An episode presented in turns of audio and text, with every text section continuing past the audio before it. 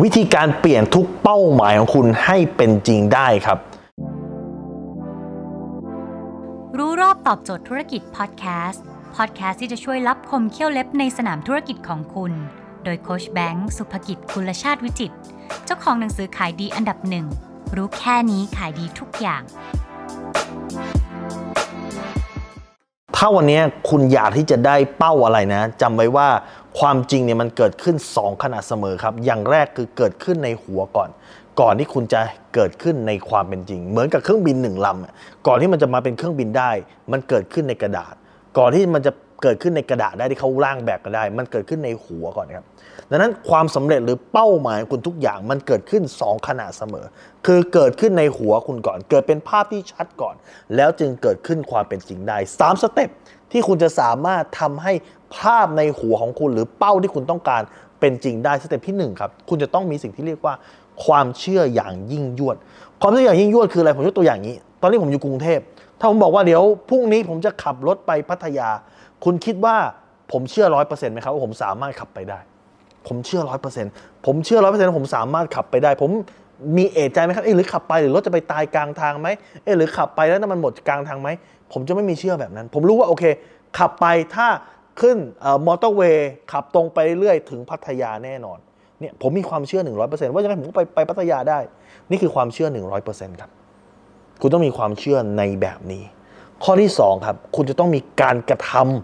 ำที่เป็นการกระทำอย่างต่อเนื่องครับ ถ้าคุณทำไปแล้วหยุดไม่ได้ คุณต้องทำการกระทำอย่างต่อเนื่อง และสิ่งที่จะสร้างการกระทำอย่างต่อเนื่องได้ นั่นคือข้อที่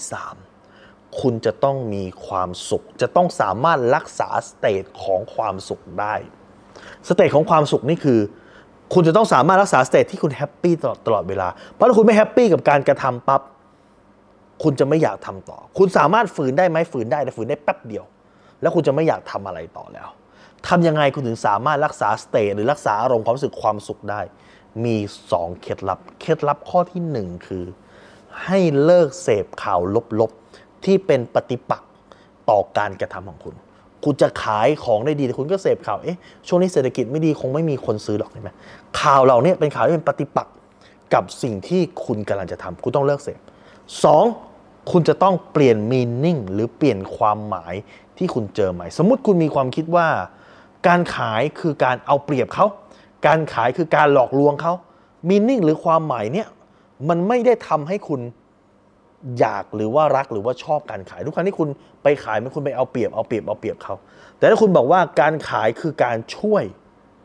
จบไหมครับ จบ อารมณ์คุณเปลี่ยนไหมคุณเอาไปขายหนึ่งคนคุณช่วยหนึ่งคนเมื่อที่คุณออกไปคุณรู้สึกว่าคุณอยากจะไปช่วยใครก็ตามที่คุณเจอหน้า เพราะคุณอยากจะช่วยเขาเต็มที